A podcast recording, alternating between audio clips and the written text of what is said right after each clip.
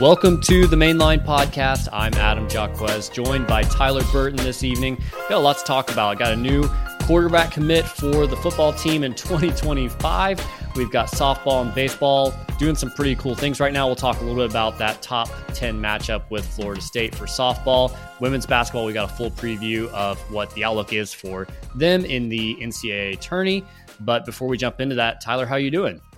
I'm doing good, man. Out here in Denver, enjoying the uh, sunshine and warmer weather. It's been in the 50s and 60s last couple of days, so trying to soak all that up. Played a little bit of golf yesterday. First time getting to experience uh, a round of golf living in the state of Colorado. Absolutely enjoyed it. So, just uh, like I said, enjoying the sunshine right now. I've got some snow, looks like it's going to be coming in in the next couple of days. And we've got a lot of good stuff to talk about. Uh, new quarterback hopping on board uh, with Oklahoma 2025 class, uh, women's basketball uh, five seeds starting the NCAA tournament March Madness this upcoming weekend. Softball's in a dogfight right now against the top 10 Florida State team. And by the way, baseball is kind of on fire right now. So, a lot to touch on, Adam, but let's start with football uh, and dive into the uh, 2025 quarterback, Kevin Sperry, OU's newest commit. Yeah, definitely kind of a surprise. I think he for, at least for me and probably a lot of OU fans, came on the radar what like two weeks ago when OU yeah, offered him, maybe not even that mm-hmm. long ago, and uh, he's already committed here on uh, March 13th. Late last night is when it happened, and it, it was kind of interesting because it seemed like there was a lot of momentum for the 2025 quarterback to probably come in state. You had uh, Grady mm-hmm. Adams, mm-hmm. uh, not too far away from where I sit right now, up at Deer Creek. Uh, Edmond Memorial's got a good quarterback in David McComb. Enid's got a quarterback that's offered by Oregon. You've got some guys from Tulsa still. Um, so there's a lot of D1 quarterbacks in the state of Oklahoma in the 2025 class. Uh, but Jeff Lebby actually goes just south of the border to Prosper, mm-hmm. Texas, uh, Rock Hill, specifically the high school there, which I did actually look up their high school today. It's so crazy because I don't, I think you went to a private school in high school, right? Yeah, so, yeah, down in okay, East Texas. So they have a Sonic and a Pizza Hut in their high school, which is wild to to me to think about as, as someone who was homeschooled in high school. Um, but uh, it's like, wow, that would have been nice to have a Sonic in my home. But um, yeah, that's, Adam, that's, that's type of high school it is. That's just a normal thing at a high classification uh, school in the state of Texas. So yeah, coming out of uh, Rock Hill in the uh, Frisco, Texas area, 2025 quarterback Kevin Sperry, six foot one, 190 pounds. Yeah, kind of a guy that you know we there's been so much talk about you know 2024 when's michael hawkins going to pull the trigger? And then in a matter of about seven to ten days oklahoma you know offers this kid and now they've got their 2025 quarterback in the boat. So uh, first commit for the 2025 class actually the first uh, commit that oklahoma's had you know even 2024 is still sitting in a goose egg right now. We expect that to change in the coming weeks. But um, a really good fit for what Jeff Lebby likes to do schematically, offensively. Not the biggest guy in the world by any stretch of the ima- imagination. Uh, about six foot one, I think, is what Rivals has him listed at 190, 195 pounds. But he's just now going into his junior year. He's going to continue to grow, uh, fill out that body. When you turn on the huddle tape, Adam, you watch this kid's film. I think the thing that immediately sticks out to me when I watch this kid is the way that Kevin gets rid of the football. Super quick release, good pocket awareness. Hasn't you know hasn't ran the ball a ton so far in his high school career, but you can see when he gets out of the pocket uh, as a ball carrier, he has the ability to make plays with his legs. So this kid is only going to continue to get better these next two years before he puts on an Oklahoma jersey. Uh, very very excited about this kid, and I think uh, think it's only going to get better uh, the more time that he continues to grow and mature. Uh, and once he, you know, be, once he is now an upperclassman uh, up there at Rock Hill. Yeah, I like some things that I saw from his sophomore tape. Uh, some things that you don't typically see from those younger quarterbacks, like keeping his eyes downfield. Uh, he doesn't have the greatest offensive line, but he's mm-hmm. he's constantly looking to make that pass and, no. and, finding ways to get it, you know, off. And you can tell he's a guy that likes Patrick Mahomes, the way he throws, you know, off platform a lot. Uh, when he does run the ball, he's not necessarily the fastest guy. I'd say Mm-hmm. from a comparison perspective, and, and don't read into this too much, but I see a little bit of Baker Mayfield in the sense that he's just productive when he runs. He you can tell yes. he's not going to run away from anybody. Um, he's not going to be flashy or make a lot of guys miss, but he is productive uh, when he does run. So yeah. we'll see what that translates to as he gets older, as he uh, matures and gets to college, and he becomes uh, even less of a of a fast mm-hmm. guy um, with better athletes uh, out defending him. But I think it'll be interesting to see him grow over the next couple of years. He's at a school mm-hmm. in, in uh, Rock Hill, uh, there in the Prosper, Texas area, just north of Frisco. And they're at the highest level in, in Texas high school football. So they're actually in the same division as Denton Guyer, where, where Jackson Arnold mm-hmm. came from. So they're playing some of the big boys there. They didn't have a great record last year, three and seven. I'm curious to see if not only does he stick at that high school uh, because he could potentially go to somewhere like Allen or McKinney or something like that's a little bit bigger, maybe has a mm-hmm. better ability to win a Texas high school uh, state championship. But if he does stick, is he able to raise that you know program up and, and take them to a playoff run potentially someone that mm-hmm. is is kind of a newer high school doesn't have any track record of success um, but if he is what we think he could be you know a potential five star uh, mm-hmm. can he do something big like that yeah, for sure. And I think that that's one of the things that makes it, you know, so appealing, you know, Kevin Sperry coming out of that Dallas area where you're playing in the highest classification, highest competitive, you know, brand of high school football in the country. Uh, you mentioned, you know, being in the same division as Dent Guyer, the, you know, the school that Oklahoma just pulled Jackson Arnold out of. It's going to be a lot of fun watching Kevin Sperry go up against Dent Guyer. I apologize. Uh, got the uh, squeaker toy in the background. I should have taken that away from him. But dog making an appearance, but it's going to be a lot of fun watching Kevin Sperry and this Rock Hill team uh, take on Eli Bowen uh, in that Denton Guyer squad uh, this upcoming season. Hang on one sec, Adam. Keep this thing going. Let me take that toy away from him. I apologize. One second. Yeah, I think for me with with Kevin Sperry, he's a guy that you know, right now, um, he it's kind of a little bit of unknown. He's he just got a three star ranking from Rivals, and it's unknown, I guess, you know, where he might end up finishing. He's he's a guy that committed to OU super super early, about three months earlier than what Spencer Rattler committed to OU back in, mm-hmm. I guess it was 2017, 2018 when when Rattler God. committed. So he's very very early in the process at this point, and it's you know, it's kind of hard to grasp onto. Like, is he going to be a, a mid four star? Is he going to be a low five star? Like, what what does he end up being? Right now in the Rivals 100 for the class of 2025, there's six different quarterbacks already in that. Um, he's not one of them. But if you go back and look at past, uh, you know, records as far as, or I guess past OU quarterbacks that have committed to Oklahoma, um, there's a, there's a wide variance there. Like Spencer Rattler was a top 75 guy by his sophomore year. Caleb Williams was a top 20 guy by his sophomore year. On the flip side, you've got Jackson Arnold, who wasn't ranked at all as a sophomore. And then as a junior, uh, only then did he break the top 200. He ended up finishing, I think, at one point as high as 13 in rivals. And I know he's much higher on other platforms as far as as far as that rankings go. Um, Kevin Sperry, I think, is a guy that will get a lot, you know, more looks this season because he's the guy that's committed to Oklahoma. He had offers mm-hmm. from big time schools in Oregon and Texas A&M and Tennessee, um, but Rock Hill's not a program that that uh, you know scouts and analysts are going out to watch very often. So right. I think he'll get a little bit more focus um, this season, and I could certainly see him rising in the ranks considerably. And I think one of the things that's also uh, kind of really interesting when you you kind of evaluate Kevin Sperry, you turn on the tape, you can see the pattern in the quarterbacks that Jeff Lebby recruits and likes to coach, you know, going all the way back to Matt Corral and then coming to Oklahoma, Dillon Gabriel, Jackson Arnold, and now Kevin Sperry uh, in what we hope is going to be the, you know, not just the 2025 uh, quarterback, but also with 2024. With in just a couple couple weeks, we've got My, Michael Hawkins uh, making his commitment announcement. So I, I think that there's definitely a um, there's definitely a prototype quarterback that Jeff Lebby. You know, there's certain characteristics and traits that he likes his quarterback to possess. Uh, w- whenever it's time for them to execute his offense, and I think that Kevin Sperry is just kind of the next in line. Uh, I'm not sure if Jeff Lebby will still be coaching at Oklahoma in 2025 when he steps on campus. We'll save that conversation for another day. But like you mentioned, Adam, offer list Baylor, Florida State, A&M, Oregon, Ole Miss. I mean, even though this kid is just a three-star at this point in time right now, he is still, you know, just a what's going to be going into his junior season. So a lot of time for him to mature. Like we know with any any time um, somebody is offered by the University of Oklahoma, anytime that somebody commits to the University of Oklahoma, 120 other schools once they see that the flag goes up and they immediately go on there. If they don't know who this kid is by now they're immediately going to their computer and they're watching the tape to see do we need to offer this kid? Do we need to try to get in on this guy? He's obviously good enough to play at oklahoma. Could we possibly try to you know throw our our hat in the ring and see what he could do for us? But uh, one last thing and we'll touch on this adam the impact that this has on recruiting. Yes, I know that we're still 2 years away.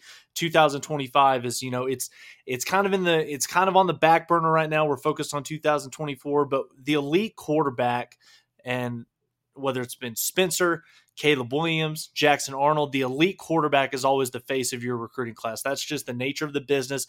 Getting this guy on board so early in the process now gives Oklahoma a chance to really get a jump start on the 2025 class because Kevin Sperry can start working on guys, especially in that DFW area, wanting those guys to come join him in Norman. Uh, so we'll see uh, what uh, if if Oklahoma can capitalize on this early commitment uh, and pick up some momentum in that class. Funny you should mention that because uh, I just noticed Xadavien Sims, uh, the defensive lineman out of Durant, which is not yeah. too far away from Prosper, yeah. actually just uh, retweeted uh, with the eyeball emoji Kevin Sperry's commitment. And there's a lot of other uh, defenders in that Dallas Fort Worth area that. Um, you know, OU's doing pretty well with defenders right now, but having a star mm-hmm. quarterback in the class is kind of that that impetus that helps the entire class fill out. You alluded to Michael Hawkins a minute ago. He's going to be announcing his commitment uh, here at the beginning of April. All signs seem to be pointing towards Oklahoma after uh, he just recently visited the Sooners. His younger brother got the offer as a defensive back. So it looks like those are your two, you know, quarterbacks for the next two classes. A lot of things could change. We've seen guys like Brock Vandagriff say, "Yeah, my my word is as solid as oak," and then you know, he decommits not too much after that comment. Uh, so things could certainly change, but I guess you could look at it one or two ways. Kevin Sperry didn't take long to make that decision to commit uh, to OU as soon as he got that offer. Maybe that means he's been uh, locked into OU for a long time. Maybe it means he didn't really think it through. We'll we'll see as as time will tell. But let's just assume for now that Michael Hawkins and uh, Kevin Sperry are the two guys that come in over the next two classes. If you had to make your bets right now, which player do you think has a more meaningful Sooner career? Well, I definitely think, you know, at this point in time right now on March 14, 2023, I think it's pretty clear that Michael Hawkins probably has the higher ceiling with what he can do just with his athleticism, not just on the football, but, you know, the difference maker that he can be, you know, running the ball as well. There's a lot of similarities to Kyler Murray when you turn on this kid's tape, not just the, uh, the Allen High School uniform that he wore.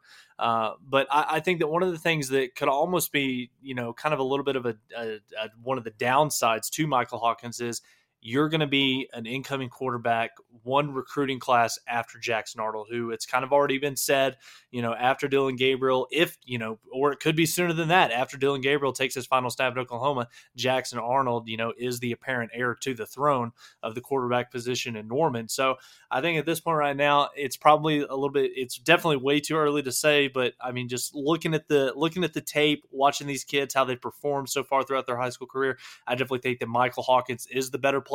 But ask me this, you know, this time next year after we see what Kevin Sperry does uh, his junior season uh, at Rock Hill. Yeah. Kind of, kind of, other- kind of straddled the fence a little bit. I that was kind of the, yeah. The politician answer there, but I don't well, know.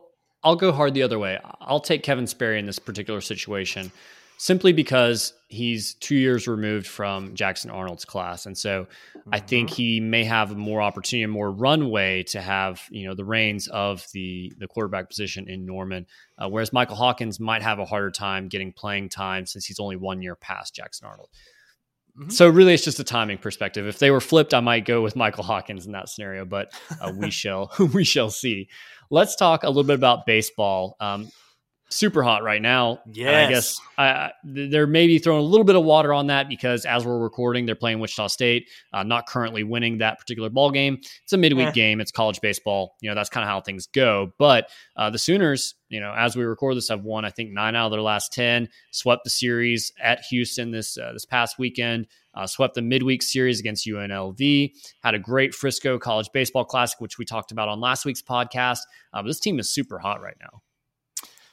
Yeah, no doubt about it. And I mean, again, let's kind of pump the brakes just a little bit. Oklahoma, I mean, over the last few seasons, OU just simply does not play well in Wichita, Kansas against the Shockers. So, but but let's not, you know, kind of take away from the fact of how good this baseball team has been, you know, over the last two to three weeks. Just looking at it, Adam, uh, won nine out of their last ten games, are coming off of a three game sweep over Houston, where they outscored the Cougars twenty eight to ten, and just kind of going up and down this lineup, Adam. You know, some of the the production that we're getting from some of these guys, especially the youngsters starting with freshman catcher Easton Carmichael, who was just named the Big 12 newcomer of the week. He hit 571, two home runs, two triples. He's actually leading the Big 12 right now in triples. That's that's unbelievable, especially for a catcher, um, leading OU to a 5 0 you know week last week.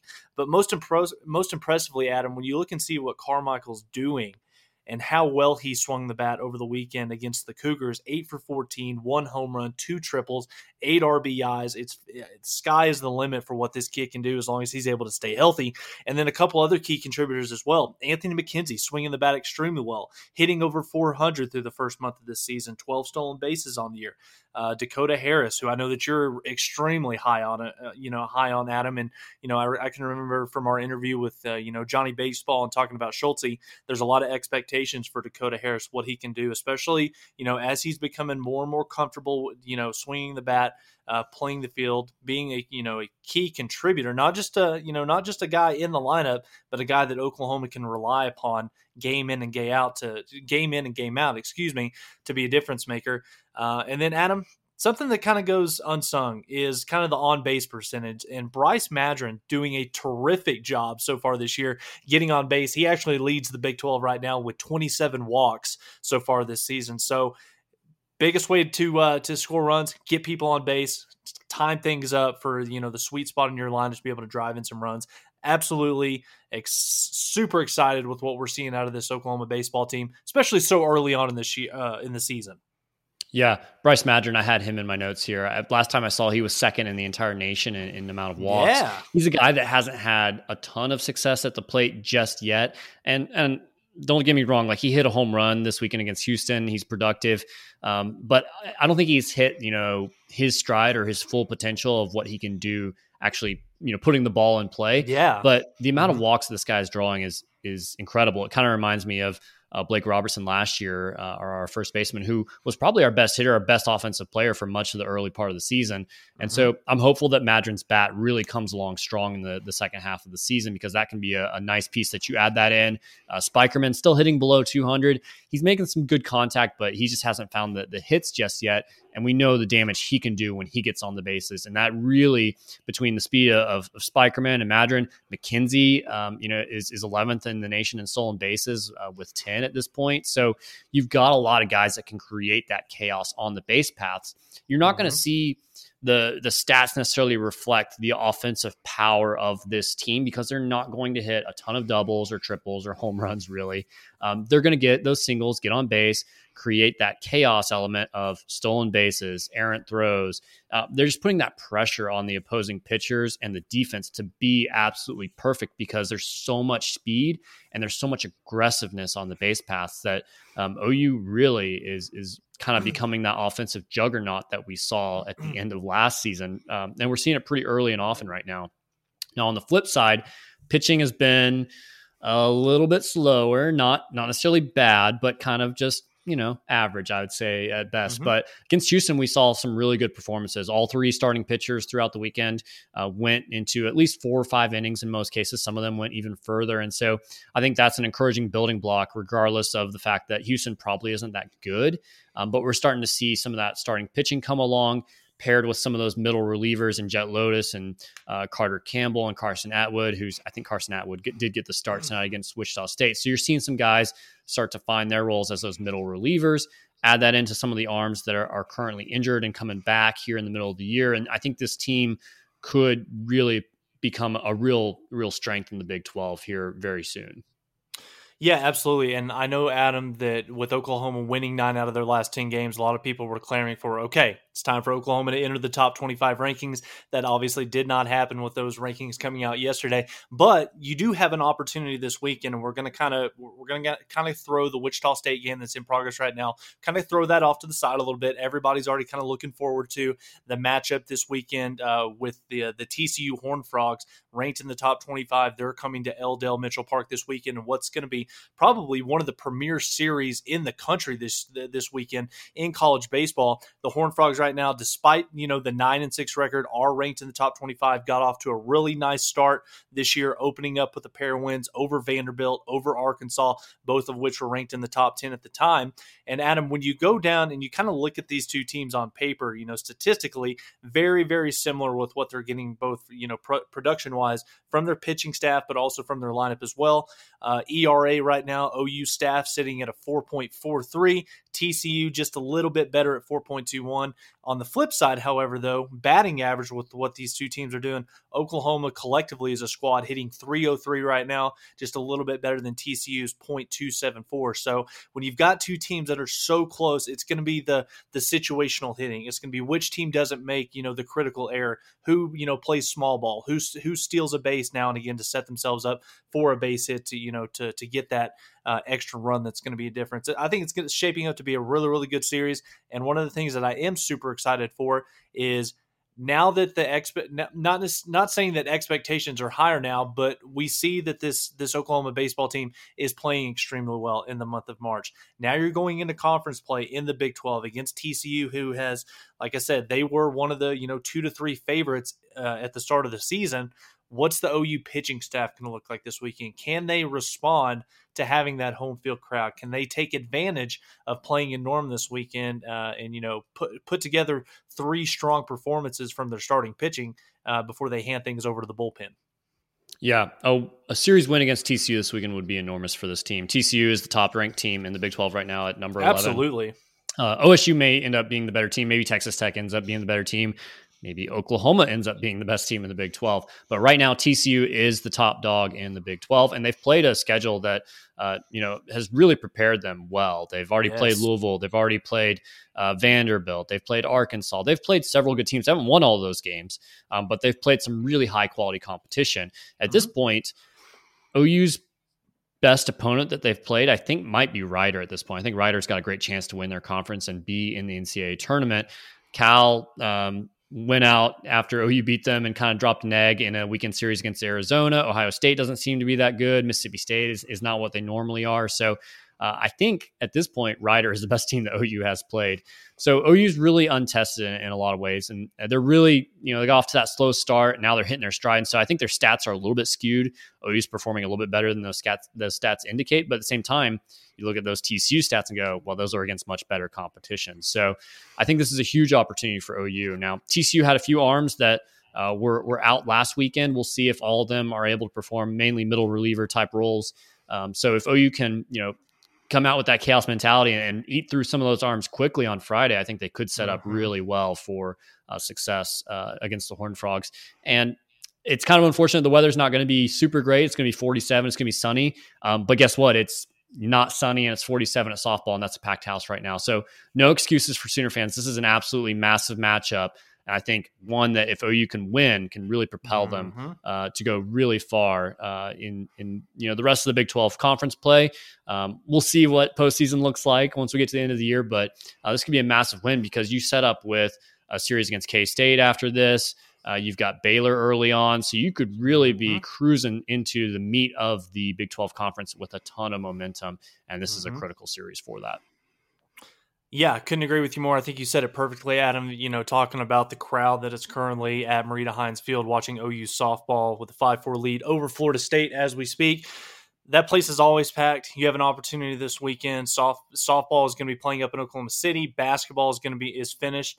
Uh, there's really nothing else going on athletics wise in Norman at this point. So come on out, watch this this baseball team playing extremely well right now, and do want to you know kind of uh, talk tickets here for a second, Adam. This is kind of our background, but there is a special deal going on right now for five dollar tickets to come out to a game this weekend. So bring the family out, pack the cooler. If you don't want to pay the five bucks, sit out in right field. You know, take advantage of the burn. Watch this OU baseball team take on the uh, take on the Horn Frogs, uh, and let's create a really good home atmosphere. Yeah. One team that's not going to be playing at home is women's basketball. Ooh. They're going out to Los Angeles. Um, not the greatest performance in the Big 12 tournament, in my opinion. Um, won by the skin of their teeth against TCU, a one point victory. This team's kind of been playing with fire, not playing their best basketball here at the end of the year, in my opinion. Uh, that showed against TCU, showed when they lost to Iowa State. Um, mm-hmm before and even in the regular season they had an overtime win against k-state so um, just kind of I, I, wouldn't say coasting by, but just not playing the cleanest, you know, best basketball that they can at this point. I know they're dealing with a little bit of injuries. Maddie Williams got banged up a little bit at the end of the season. Ana Llanusa um, had a little. Uh, uh, minor injury of some kind in warmups before Iowa State. She came out and still played, um, but you never know how that might have affected her. And so now you uh, missed out on the opportunity to host, uh, you know, NCAA tournament games in Norman. You're going on the road potential second round matchup against UCLA in their place. But before that, you've got the Portland Pilots, which I think is a great name, not airline pilots or anything like that, boat pilots. That's that's Portland, Oregon. And so um, they're a 13, uh, or sorry, a 12 seed. I wouldn't think of this matchup too much like we do for the men's bracket, where 12s always upset fives. There's a lot more difference in those types of teams in, in, in women's sports here. Um, but Portland's a team that they've played a lot of good teams. They've played a lot of Pac 12 teams out there. Gonzaga's in their conference. Um, they ended mm-hmm. up being Gonzaga in the Western, uh, West Coast uh, conference there to win the tournament and to get in. I don't know that they would have made it otherwise. Um, but yeah, they just they don't have a whole lot of skins on the wall as far as um, big victories. Yeah, and I think once you know once March Madness you know comes around, particularly on the women's side of things, I think it's a lot different than the than the men's bracket. Whereas you know, kind of in women's basketball, there's really you know five to eight teams that are you know kind of you know kind of one to two steps better than everybody else. There's a huge gap. There's a huge drop off. Uh, you know, once you kind of get past the you know the top eight or nine teams. So you know, looking at the game this upcoming weekend, you know, Oklahoma taking on Portland. I think that probably the biggest thing that could give OU a little bit of momentum. You know, not just the fact that you're getting up to be playing in the NCAA tournament, but it's the fact that you're not having to play a Big 12 opponent for the same time, you know, for the last three months. So, you know, once you kind of get into, you know, the closing stretch of the Big 12 schedule, everybody knows everybody. You've played these teams multiple times, you know, throughout the year. You know, these teams know what you're going to know what you're going to do. It's just simply a matter of who's going to execute the best. So I think that this will be a time for you know Jennie Baranczyk's group to go out there. They're going to be re-energized. They're going to be well rested, uh, and this is an opportunity for them. When you look at expectations, you know, wh- when we started out this season, I think that our goal was you know simply for this women's basketball team to make the postseason, to make the NCAA tournament. Then once they found themselves in the top ten Adam, you know, you know, winning the regular, you know, winning a share of the regular season crown of the Big 12 conference, then we're starting to think, hey, could this team possibly make a run into the second weekend of March Madness? Could they make it to the Sweet 16? Judging by the layout of their of their side of the bracket, Adam, Sweet 16 is probably as well, not probably will be as far as this team could possibly go when you've got uh, number one and undefeated 32-0 South Carolina waiting for you pr- probably uh, uh, in that Sweet 16 matchup. So Oklahoma figure out a way to win two games this weekend. Give yourself an outside chance to you know be the Cinderella squad this year uh, to, to take on South Carolina. It's going to be a lot of fun to watch, but uh, again, we've said it week in and week out. You can't give this uh, this coaching staff, especially Jennie Baranczyk, uh, this senior class, you know, led by Taylor Robertson, Maddie Williams, Ana Llanusa, uh, what they've done to this, you know, this women's basketball program program, kind of changing the standard, changing the culture, changing what we come to expect of this team when we watch them perform. I hope that they can continue that this weekend.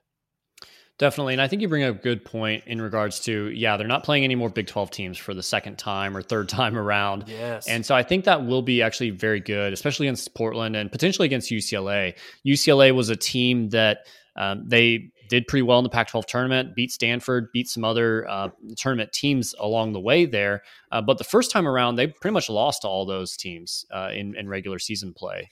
So I think that could bode well for OU's chances potentially to pull an upset there in UCLA's building. But yeah, the ceiling there is get to the Sweet 16 mm-hmm. and just pray that you can keep it somewhat close with the Gamecocks from South Carolina. Um, you know, they're they're a great team. So I think that's well, kind of the, the, ceiling there.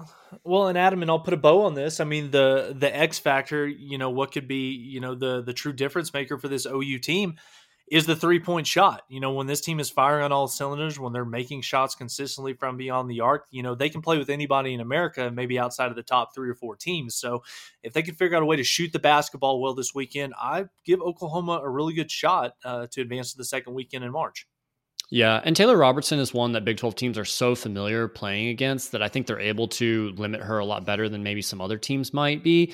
Uh, it's not like she's going to catch anyone by surprise. She's known nationally uh, by everyone. She holds a, a, national record, but I think it's just different knowing uh, versus playing against someone and having that experience there and what teams you know do to uh, to try to limit her. So um, mm-hmm. I think mm-hmm. that is a pathway. So it's kind of difficult to talk a little bit about softball, but uh, it's certainly you know a spotlight sport that we need to discuss. Um, and, and I say it's difficult to talk softball because as we're recording, the the result of tonight's game against Florida State still unknown. It's top of the fifth. OU's got a one run lead. Um, been a tight game, five four so far, but we're roughly halfway through the season at this point. OU's played a ton of good teams. Kentucky uh, right now uh, in that top 10 range, playing Florida State, already run ruled UCLA. Um, but there's still a lot of quality programs that you've got coming up in the second half of the season. You got a series mm-hmm. at home against Texas. You've got Baylor in Waco, a team that um, looks like they're they're the pesky team, the only team that's beaten OU so far this year. And then you mm-hmm. finish the year uh, right around May third, fourth, fifth time frame uh, with a series on the road against now number two Oklahoma State, who just took a weekend series mm-hmm. at home mm-hmm. against Florida State, uh, which that one might be one of the craziest ticket prices we may have ever seen for a softball game. Oh my, uh, which is kind of crazy uh, that we might get a one-two matchup there. But um, how are you feeling? I guess so far halfway through the season. Pretty much the same as I always do, Adam. I think that, you know, by far and away, this is the best team in collegiate softball right now, especially when you start talking about a you know, who's going to possibly beat this team two games out of three. I just simply don't see that at this point right now, especially if this team is able to stay healthy. You know, if Nicole May, uh, Alex Storako, and Jordy Bahl, you know, continue to stay focused and continue to pitch well. Uh, obviously, as Oklahoma, you know, goes into the bottom of the fifth right now, uh, Alex Storako, you know, giving up four runs. You know, Oklahoma currently sitting right now with a 5 4 lead going into the bottom of the fifth. Got some really good play. Uh, it's kind of been an up and down uh, performance from the lineup through the first five innings, but Oklahoma has gotten some timely hitting. Uh, you know, the last two trips throughout the lineup from uh, from Haley Lee, who's got a home run uh, and an RBI double. Owen Tiare Jennings, who also has a home run and an RBI single. So uh, timely hitting, figuring out a way, I think, for Oklahoma to close this thing out, get a top 10 win on your home field against Florida State, give you some momentum going into the tournament up in Oklahoma City this weekend. Just keep building. Keep you don't want to peak too soon. I don't know if peaking is a phrase that we can, you know, truly uh, associate with OU softball. They play lights out from start to finish year in and year out, but uh, figure out a way uh, to close this thing out uh, tonight. And you know, Adam, one of the things that I do like that Oklahoma is currently in a five-four dogfight with uh, with Florida State. Um, Patty talked about it, you know, early in the broadcast tonight, how she wants her team to be battle tested. She wants to her team to experience what it's like to, you know, not win a game, you know, ten to nothing or eight to one. To find yourself where it is the fifth and sixth innings or the championship innings, where you know you've got to you've got to be the team that gets the critical out. You've got to be the team that gets the timely hit. So um, I think that what this team is going through right now uh, against Florida State, it's only going to pay dividends for them once you get into Big 12 conference play and once you get into po- the postseason stretch. I was trying to think of like the angle of discussion point on softball. Like, what is the question? And and I was like, well, there really isn't one. There's no question. There's no angle. It's kind of in some ways. It, uh, don't get me wrong. It's very exciting to watch this team, but the storylines behind like them is is kind of boring in a sense in a good way in a good way yeah, because right. there's not really drama like we we know they're going to be probably the number one overall seed uh, mm-hmm. they're going to have no problem getting to Oklahoma City. Um, we're kind of beyond them losing in super regionals because they're just going to play all their games at home. Um, and I think really the more interesting question is can OSU take two out of three against this team in Stillwater? Um, and I, I, know that the stats are pretty different. I know that they don't have the same type of pitching that OU does as it stands today. Nicole May, I don't think has given up an earned run all year. And, uh, you know, there's this pitching staff is probably the best we've ever seen. And the hitting doesn't seem to have lost, you know, much of a step. The run ruling top 10 UCLA, top 10 uh, Kentucky at this point. Mm-hmm. So I know that this team is, is vastly superior to Oklahoma State in some ways, but you can't underestimate playing on the road in a hostile environment in some way. Yeah. So uh, I'm curious to see. You know, I think that's kind of my biggest question uh, for the rest of the season is how does that series turn out? Well, and I think too, Adam, this year could be a lot different than what we've seen from previous seasons uh, with OU softball. Not from you know nothing with regards to you know Oklahoma taking a step back or Oklahoma not being as good. You know this team is elite; they're the number one country, number one team in the country by far and away for a reason.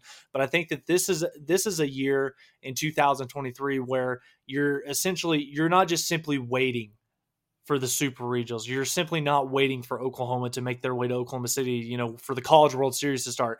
the Big 12, man, you've got three teams in the top 15 in Oklahoma State, in Texas, in Baylor that Oklahoma is going to have to, you know, go on the road for two of those three series. So you're going to get a lot more competition in the Big 12 this year than I think what Oklahoma is used to uh, over the last five to 10 years. So it, I think it's going to be a really, really good challenge.